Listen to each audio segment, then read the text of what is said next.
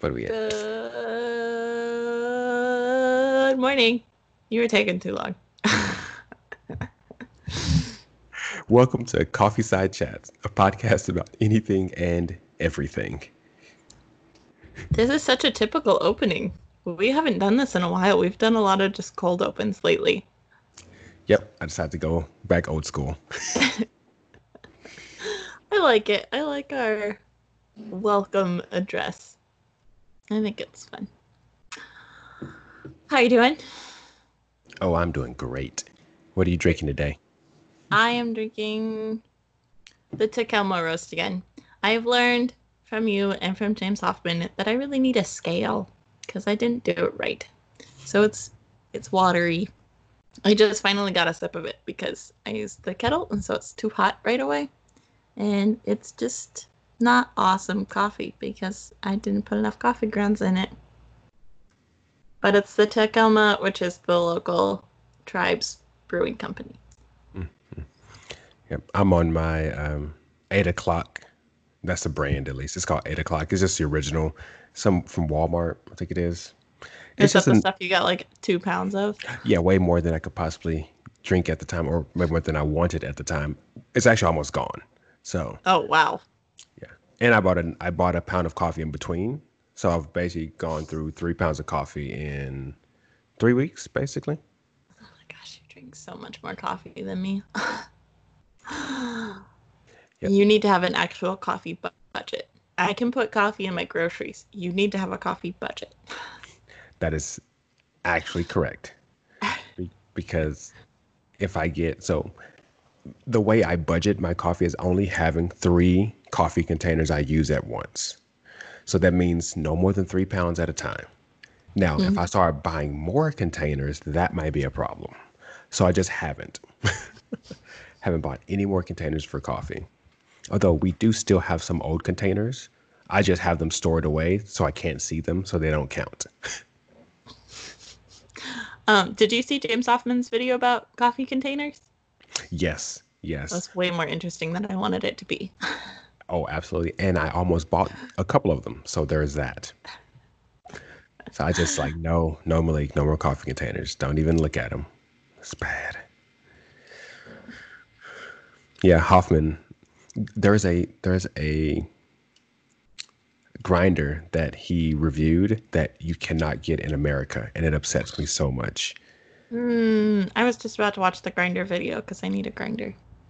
Well, there are like three different, four different grinder videos. The, watch that one because it's useful. But the one I watched was just a review of one from like a year ago. Mm, but okay. You still can't get it in America. It looks super cool, but you can't get it. It is Norwegian. So the, the company's Norwegian and they don't even have people who ship to America half the time. So that was sad. Um, if I ever get to live in Germany, which is like a far off dream, um, you'll have to tell me which one it is and I'll order it for you and bring it back. I dig it. That's what I want. I'm going to send you over there. Have you uproot your entire life, move to Germany so that you can get me a coffee grinder. But that's like a far off, far off dream. You, you just retire in Germany. Maybe. But fun. If I retire in Germany, then I might have kids or grandkids in the United States, and that would be inconvenient. So I'd have to do it sooner rather than later. Just bring the grandkids and the kids with you. Who cares? They can, That's everyone, so expensive. Everyone can live in Germany. Mm-mm. We'll talk about the practicality of that at another time, because that sounds the impractical. Do not put that on my head. My potential future grandchildren are rolling their eyes at me. Grandma, don't move us to a different country just because I got school. What are we talking about? So we're going to talk about election lotteries and where the whole concept came from and whether or not we even think it's a good idea, which is kind of important. Um, so... We both listened to a podcaster named Malcolm Gladwell. He does Revisionist History, and his series, this um, this, what year, I guess it is, basically. It's every six months they switch, right, basically. Okay. I, I don't think, actually know what the series is, because I started listening after he was already, like, a season in, and so I just listened to the whole season, and then I just listened to a whole season at a time. Yeah. He's on season five right now. This is episode oh, three, dang. season five. So, yeah, so I think it's basically every six months they do new seasons. But either way, they he was doing an interview, and he was talking to a guy named Adam Cronkite, and basically he came up with this idea of doing election lotteries for student bodies for high school and middle schoolers. So instead of having the typical, oh, we all go and we all do speeches and we all do campaigns and we all try to run for office and usually the popular kids win, you have everyone who wants to participate. They volunteer. You put a um, a bunch of beans inside of a bucket or a pot, and then you put a specific number of positions of a different color. So let's say you do one hundred, um, you have one hundred twelve people, you do one hundred green beans and twelve purple. And one just walks up, they pick a bean out, and they show it to the crowd. And if you get a purple one, you're part of the student body. That's it.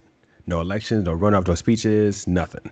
Just you volunteer, you get to participate. If you are randomly selected out of a about out of a hundred people, yeah. So that and that's the entire concept. Which listening to it at first, I was like, that seems crazy. Oh yeah, it, especially when the first one he's talking about is like the whole school wanted to do it because it was like an elementary school or something, and he said pretty much every kid wanted to do it, and so just the thought of like I'm thinking about the elementary schools I worked in this past year and seeing three hundred to four hundred kindergartner through fifth graders lining up and put, like, I can't imagine them figuring that out. I was like, this is such a terrible idea. But then he kept talking about it, and especially when they talked about doing it with um, the high school, the the night school, that one just blew me away. The night school was my favorite example. I was like, if, if this worked everywhere, and the fact that he did it with three schools. So yeah, I'm going to steal the mic from you for a minute. So Adam Cronkite went to Bolivia, which is where my sister lives. He actually went to the city where my sister lives, which is so funny to me. Um, I was like, I've been in this town. I know this town. So he went to Cochabamba, Bolivia, which is in the mountains. And it's like a poorer, less recognized city in Bolivia. Most people know La Paz or, um, oh, what's the other one? What's the other capital of Bolivia? Why can I not remember this right now? There are two.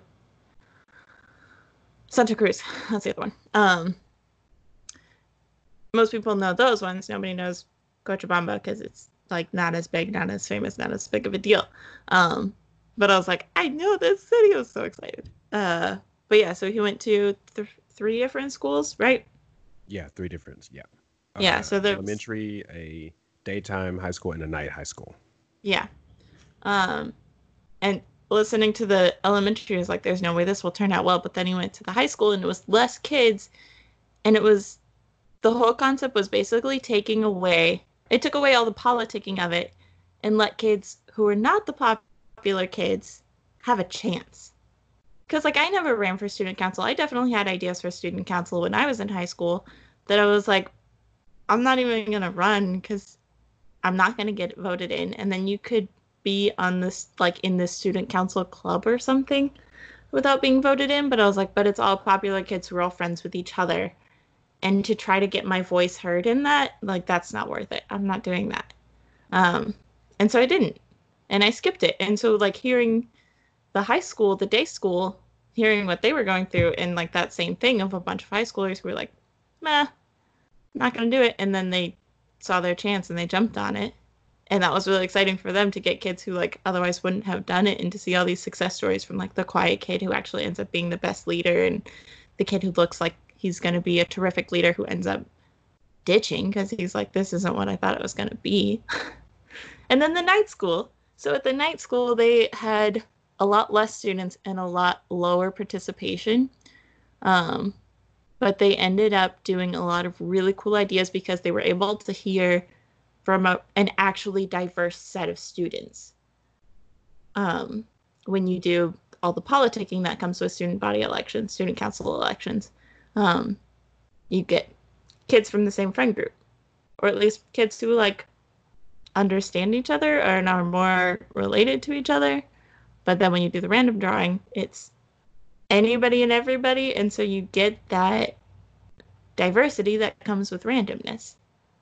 And so they were doing really cool things like making, like addressing things that students were actually dealing with, like, we don't have I Ds, so we can't get on the bus, so they're charging us double, and I can't afford that and still go to school. And in a place like Bolivia where school is more optional, um, not like one hundred percent optional, but there are definitely more options, and like it's more acceptable to not go to a regular high school. Um, yeah, that was really exciting.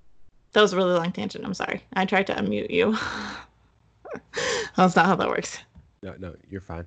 Um, so outside of just taking the politicking, they took the showmanship out of it, because so much of it is a matter of getting on stage and having a really good stage presence, but that doesn't always translate to quieter or less demonstrative kids. And even if they have a good idea, if you go out there and compare to the one guy who is, you know, super exciting, you're going to look like you don't really care, or you don't know what you're doing, or, you know, you don't have the great body language that someone else does. So you get left out. Um, and so it was really interesting to see how many kids really were like, no, I would really do this, but I don't want to be stuck in front of a bunch of people performing, trying to outperform someone else to get a chance. So I thought that was really, really interesting. I thought that was demonstrated really well with the first school that he shows up in in the United States. I don't remember the name of the school or where it was, but there was a school that he went to that is supposed to be like the ultimate example of democracy in student elections. L- Lawrenceville in New Jersey. Thank you. Lawrenceville in New Jersey. Um, they they talked to the student body president, and they were talking about his election, and he was talking about how he had to be more engaging and more charismatic than the guy he was running against. And he was like, oh yeah, the other guy's in theater, so he is a really good public speaker, and I'm not a good public speaker. Meanwhile, he's like giving a speech off the top of his head to Malcolm Gladwell. And uh, yeah, I thought that was a really good example of showing how much showmanship went into it. And even though he probably was a very good student body president, like, uh, can I spoil the end of that episode? uh yeah I mean we're, we'll get there, but yeah, go ahead.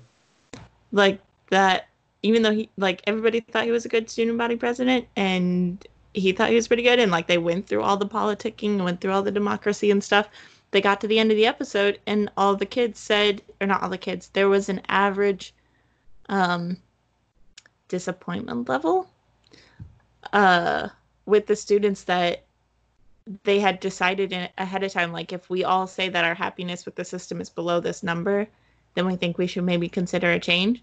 And they got that number, even though they had all decided, like, we like our student body president. All of them were like, but we like the idea of something new, and not just for something new's sake.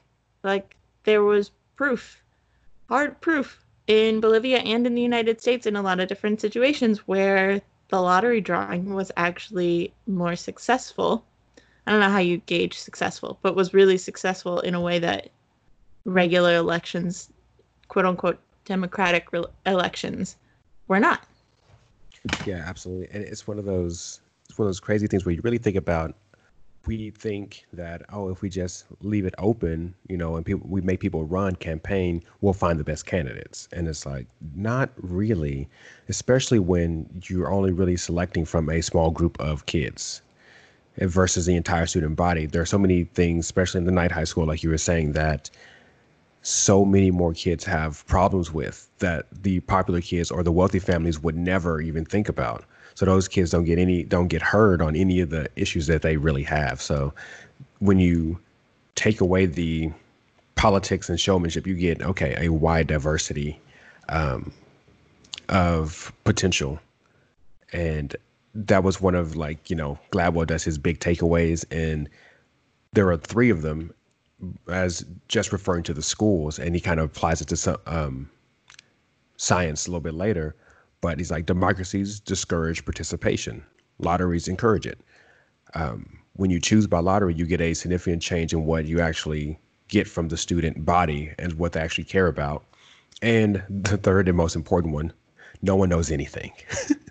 or really that people are a bad predictors of leadership based off of just doing speeches or campaigning. So yeah. Can we break it down and talk about each point really quick? Yeah. Yeah. So the first one, talking about democracies discourage participation, he asked the class in Lawrenceville, he said, if we had a lottery, how many of our presidents would be women? And they said fifty percent, because that's the chance. And I was like, yeah, it is. If you decrease that other part of elections that is not actually that important, like how charismatic can you be, how good of a showman can you be, and you open it up to more than just that small group of people who are already running in so many elections. Like, I don't know if you know anything about any local elected bodies in any of the areas you've lived in. I don't know what your knowledge is on that, but I know as a reporter I had to know quite a bit of this.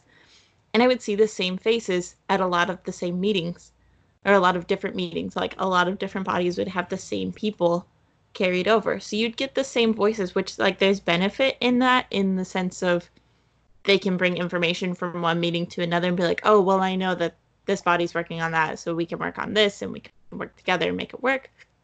But you would get those same voices. And I notice even just driving around town, the people I see walking around, like, there's a very...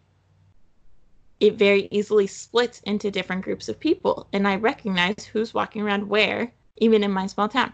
But yeah, just encouraging that participation. And like I was saying with my high school body, ex- high school council experience, it was like the same ten kids.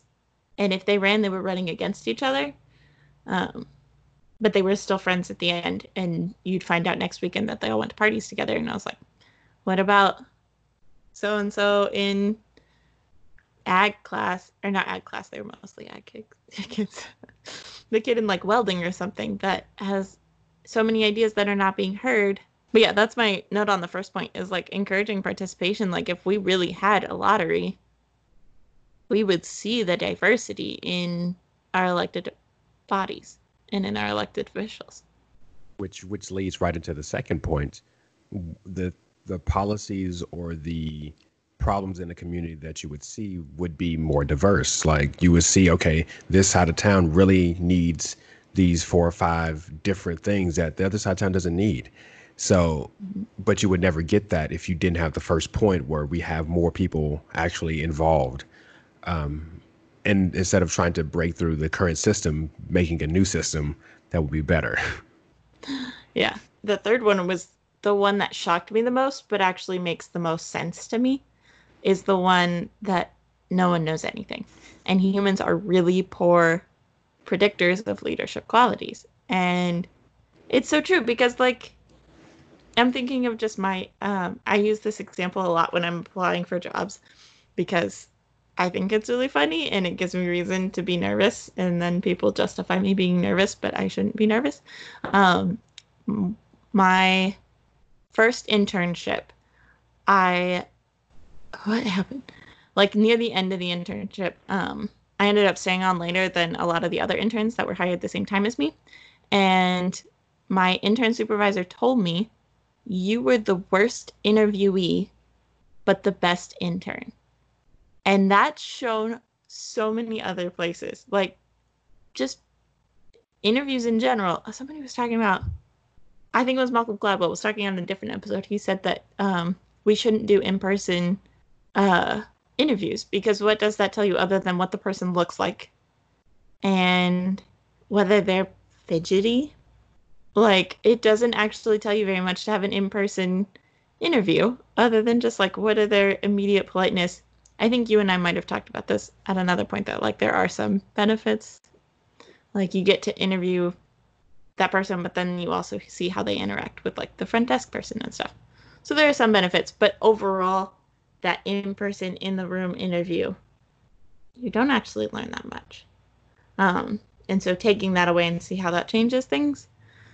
And it's the same thing with elections. It's the same thing. It's an interview with everybody all at once. And who's the best interviewee? Not who's the best candidate. Who's the best interviewee? And I think a lot of people have leadership abilities who don't believe they do because they're not good at that public interview process. Yep. They don't, they don't feel like they remind everybody else of those public officials that are so dynamic. So, you know, grandiose is like, yeah, those are very rare people, but that doesn't mean every leader has to be like that. But it really gets drilled into your head that mm, if you're not like this, you're probably not going to make it. It's like, that's not really true. I find that even at um, Home Depot, some of the more quiet associates are by far the better leaders, by far the better like people to stay on top of a task and, you know, really hold everybody else accountable. It's like the loud people, typically they don't really do very well in leadership roles. It typically is a problem. So that was something that Adam Cronkite found with some of the high schools in Bolivia, was that the quieter kids, not always, like it wasn't a given, you never know who's going to be a good leader just by looking at them or on those first conversations, but they would show up to, to that first meeting with the new student council with a bunch of kids who didn't know each other, who maybe have never met each other before. Um, and he would start to see who was the leader. And a lot of times it would be the quiet kid who would show up and would just be that consistent leader, consistent helper who was just always there taking care of things, always staying behind to do what needed to be done.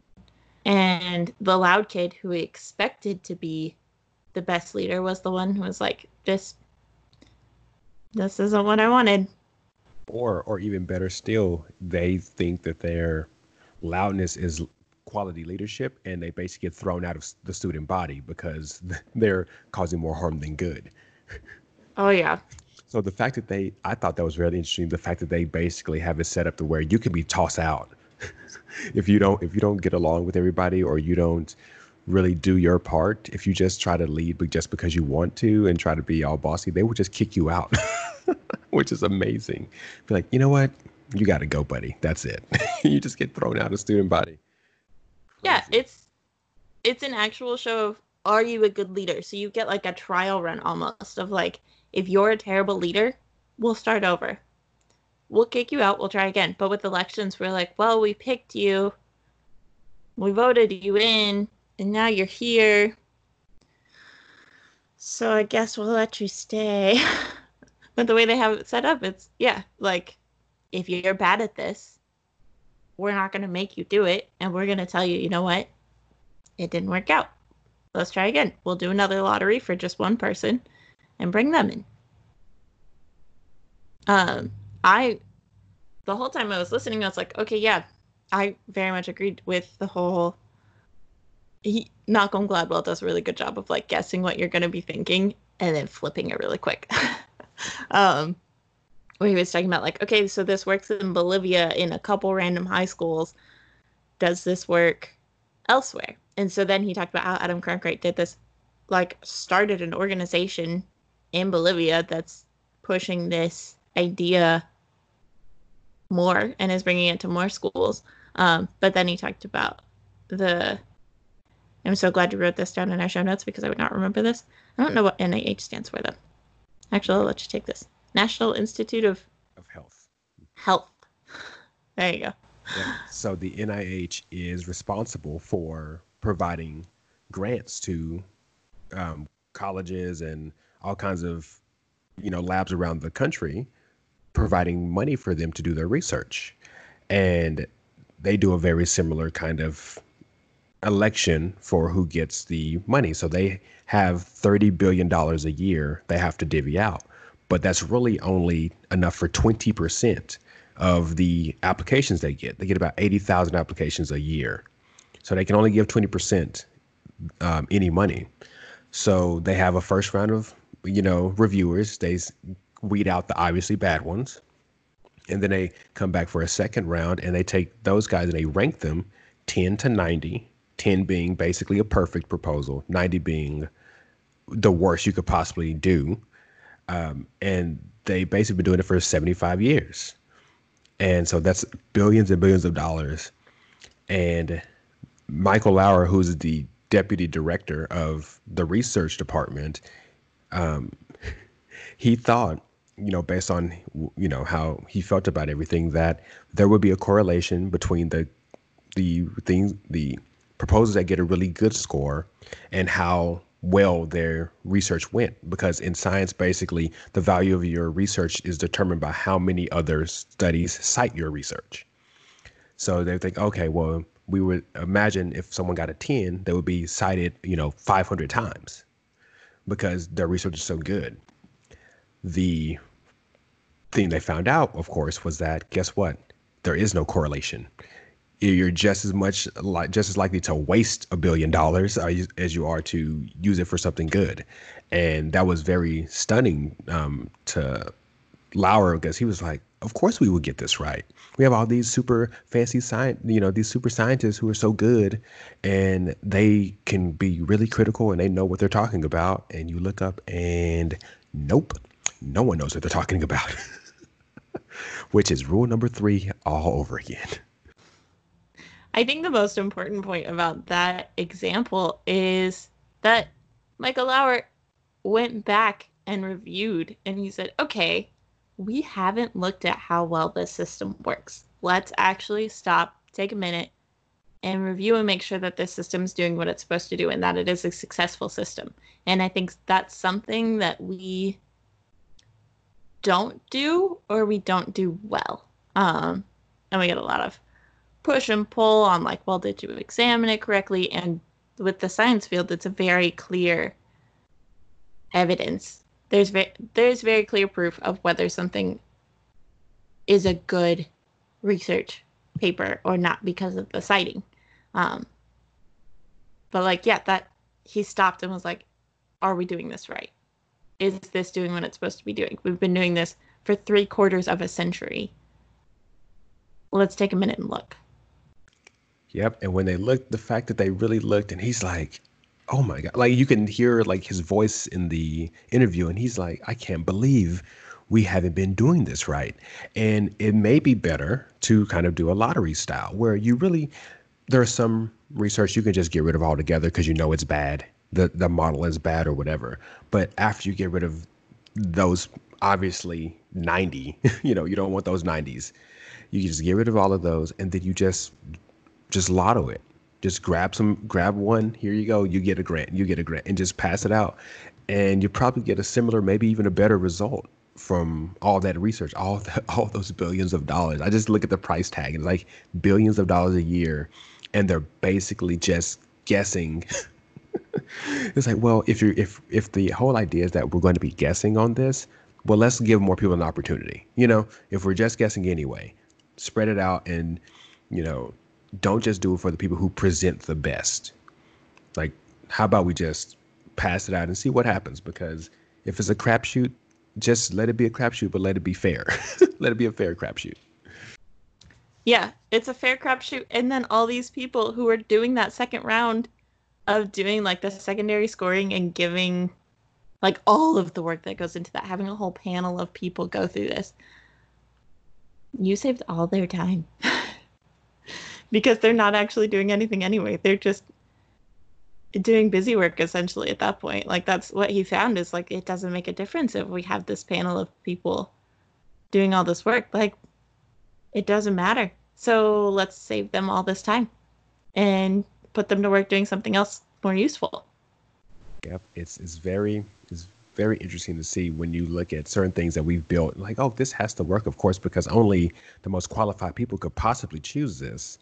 And you realize that those super qualified people, mind you, probably very brilliant, like super smart people, but there's no way to predict the future. You don't know that that student that you think is going to be great, if they have done half the research on a false premise. And you don't know that until you've spent the money, done the research, and realized it doesn't work, which is a lot of science, you know, and going through college, they design experiments to be as close to consistent as possible when when you do them. But even then, even sometimes someone might get a bad batch of chemicals and then bam, their whole experiment's messed up.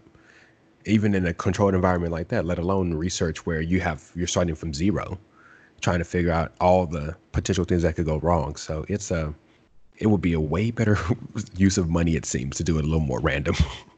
Yeah, I... Totally agree. That was the part that I was like, oh, shoot. So I've been, I think about that particular example all the time now. So I recently had to go through um, an interview process where I had to rank the locations I wanted. Um, and even just ranking them, I was like, can I just flip a coin? Because that'll probably be just the same. Because they were all really good. And I was like, okay, any of these is a win. But ranking them is like me choosing and voting for which one I think should be president, vice president, and secretary of state. And it doesn't really matter. And so putting those numbers, I was like, can I do it this way? Can I do the lottery? But pushing yourself into that and saying, okay, we're going to let go of our idea of control, our our um, belief that we have some control over the situation, dropping that and saying, okay, I'm going to pick a random bean and say who's first, second, and third. I didn't do it. I ended up picking numbers because I was like, I can't let go of that sense of control. And I ended up, like, it ended up not mattering anyway because they picked the one I picked third, which was still a win, and I'm really excited about the one I picked third. Um, but I was like, I might have well have just done a lottery and not stressed about it so much because it doesn't matter. It's not like it, like putting number one by one guaranteed that you were going to get it, you know? Right. So, yeah, and then he his last little wrinkle for the school um, in New Jersey was, what do you think about colleges doing that for admissions? Or instead of having, you know, the big, all right, everyone, we're going to do these interviews, we're going to do this, that, and the other. It's like, you know what? Let them apply and pick them out of a hat and just see how it rolls. And a lot of those kids were juniors and seniors, and that whole thought, I think, made a lot of them very, very nervous. Because they're like, man, what I've done all this work, I've built like my whole thing on this system, and what if they change it? You know, the whole idea of, you know, oh God, now all the stuff work I did could be useless. So it would be very interesting to see. Now you would still, I think you would still need a like a weed out process for like minimum score or stuff like that. But then anybody who qualifies as part of the admission standards, then you're just like, all right, here you go. You get to go to this school that only, you know, we accept a two thousand people in, you know. Yeah. Oh, my gosh. That, like, shook everything for me. I was like, wait, that's a brilliant idea. Like, I didn't think about applying it to colleges, but I know, I know, you know, and I know so many kids who were, like, class president or, um, like, valedictorian, and they went to big universities like the University of Texas at Austin. Welcome. Um, and they struggled so much, and they were like, this isn't, this isn't what I want to do. And they would end up not doing well, even though they were top of their class, literally top of their class. And they would struggle so much in ways that kids who barely got in, kids who like fought tooth and nail to get into this university, ended up just blossoming and did so well and were so good at it. And I'm like, okay, like if that's, it was very clear while I was in college that that system didn't work. Um, like I know a lot of kids who didn't get in, then I was like, you would probably do a lot better than I'm doing right now. And I was not, at the, definitely not at the bottom of my class. And I struggled a lot with different things. And that also gives kids like, the system that it's built on is, are you volunteering? Are you involved in things? What are you doing outside of just school? Are you, are you not a two percenter? Like that's an A and M, A and M thing is like two percent. You only put in two percent of the effort or whatever. But then kids who have to work, who have to babysit for their families, who have other obligations outside of school that don't allow them to do things like Key Club and National Honor Society, all that stuff, like they're all discounted because they have other obligations that don't let them do what kids who are more financially stable or have more engaged parents or just have better benefits, have more privilege to be able to do those things. That's why they're getting into colleges, and the kids who have more holding them back aren't. Yeah, exactly. Does that make sense? Yeah, it does, because there are kids who, once getting getting into college, would relieve a lot of the other stress out of their life. But they don't get in because they're like, well, you don't do anything else besides go to school. But then you know, if if the essay you have to write isn't some super personal essay where you get to explain to people what's going on in your life, if the essays don't, you know, give you that opportunity, well, then you're just like, oh, whatever, those kids, they don't, all he does is go to school, he makes C's, whatever, who cares? Not knowing that, yeah, he's going to school, perfect attendance, and working, and doing all this other stuff that, you know, a lot of kids don't have to do when you're in a different situation, especially when you're younger and, you know, financial problems have hit your family. It's a different thing. Or even situations where, like, also financial, but um, if you're not working, but even if, like, you can't get a ride back from school unless you take the bus, like kids who have to take the bus every day and they don't have an option to get home in the other way, like, how are you supposed to join a club or do anything outside of school or even go in for tutoring after school or something if you need it, if you have to ride the bus and there's only one bus and you take it in, you take it out, and there's no other way to get home? Those kids are also discounted, and they're like, okay, like, you don't count, even though, like, your only excuse is you didn't have a ride. That's a big excuse. Yeah, so them changing the way college admission goes would significantly help that situation where you're just like, you got the test you need, the score you need on your A C T to get in. Cool. Mm-hmm. You get to go, you get to be a part of the lottery. If if that's like, you know, here, you're in every time. You just, and then you pick from that selection. So if you, if you tear it all down and just go, okay, did you pass your entry test? Did you graduate from high school? Pot. That would change things a lot, I think.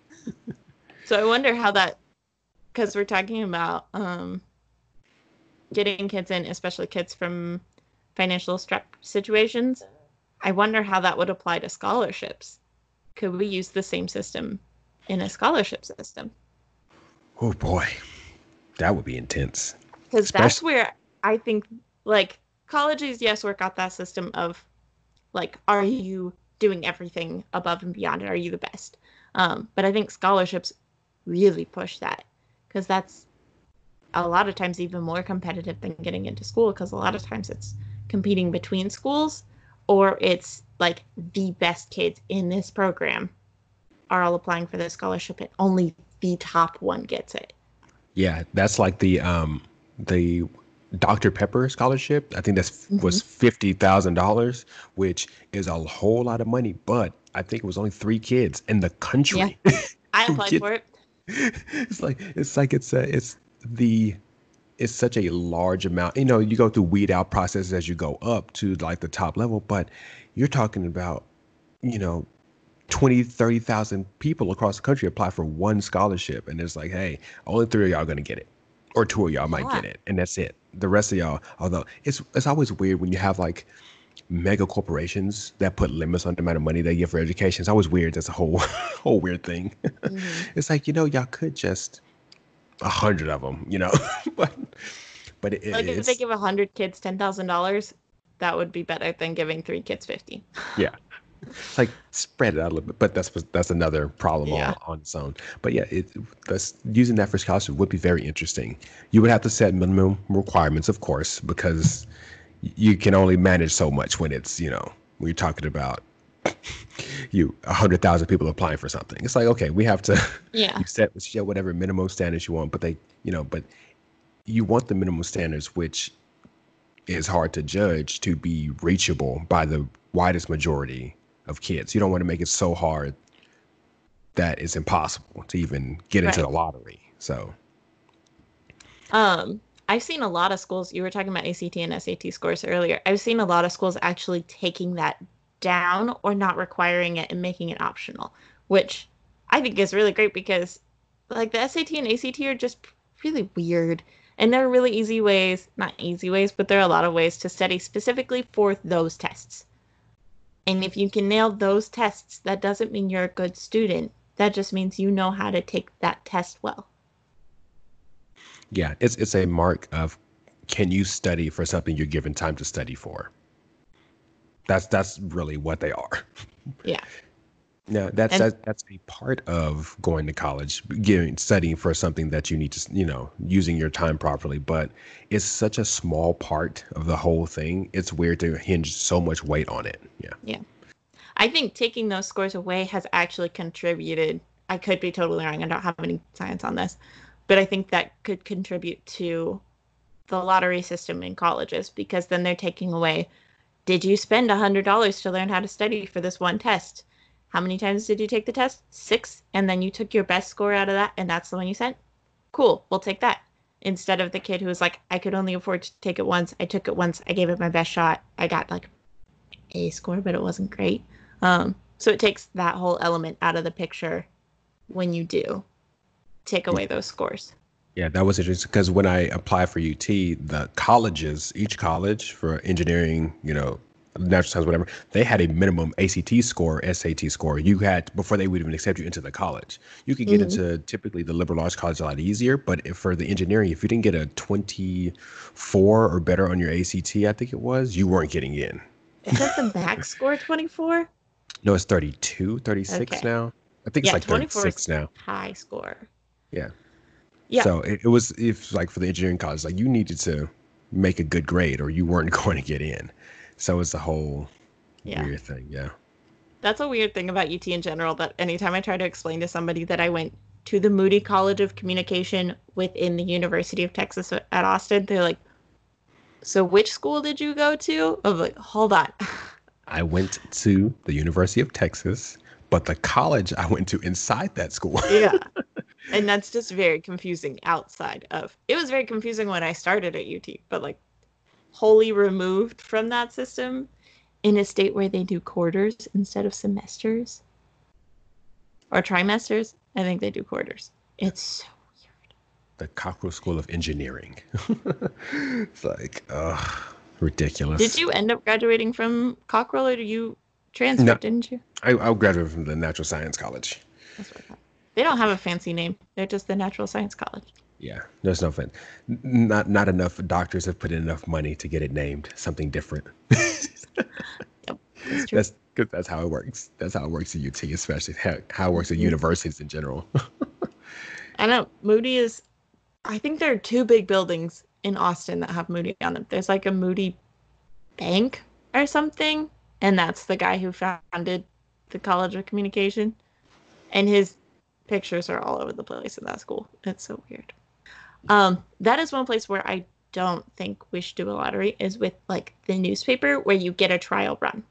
So for the newspaper, you would get, you would do kind of an interview, um, but it was a really lax interview. And then they would give you a story to do, and you would have to write that story and turn it in. And then they would edit it and see how you handled the editing process. And that's something that I'm like, okay, if you get to actually like test run how they are as a writer and see how they do on a deadline that you give them, that's a very realistic deadline. I think that's totally fair. I think that should not be a lottery. Well, and then also the one thing about the age we live in now is you don't have to do a lottery. So let's say you don't make the cut at your at the university's newspaper, right? But if you think you're still a good writer, there are so many avenues outside of the mm-hmm. school to get your work out there. There are people, there are tech people that I follow now that they're, all they did was do a blog before. They didn't do anything else, and they now work for Apple or work for Google. It's like mm-hmm. they didn't have to go through to school or anything. So is there, if there's avenues besides that one gateway, like you don't get an engineering degree online. You get, you go to a school, you know, you oh, want yeah. an engineering degree for uh, building a spaceship. Well, you got to go through one, you know, you go through aerospace program at some school. You know, it's not like you, there are other options. So if there are other options, it's a little, the lottery's not as necessary, but there are a lot of places where you only have one option. Journalism school? Oh yeah, definitely. Even going into journalism school, I knew this is, is not a necessary degree, and I could get a journalism degree. Job without getting this degree. Engineering, yeah, you, you need an engineering degree, which is frustrating because I want to do civil engineering now. Yeah, well, there's a lot of study that has to get get go and be involved when trying to do engineering stuff. I know. It's a lot of stuff. Because you got to know, it's not just like, like anything that's social, like business or um, like there's some technical stuff with business. There's a lot of technical stuff, but enough that you can figure it on your own. Um, but it's mostly sh- social stuff. Um, journalism is mostly social stuff with a little bit of technical, but you can figure it out. Um, any journalism, like broadcasting too, radio too. Um, Yeah, but then any of the technical stuff, you got to get a degree for.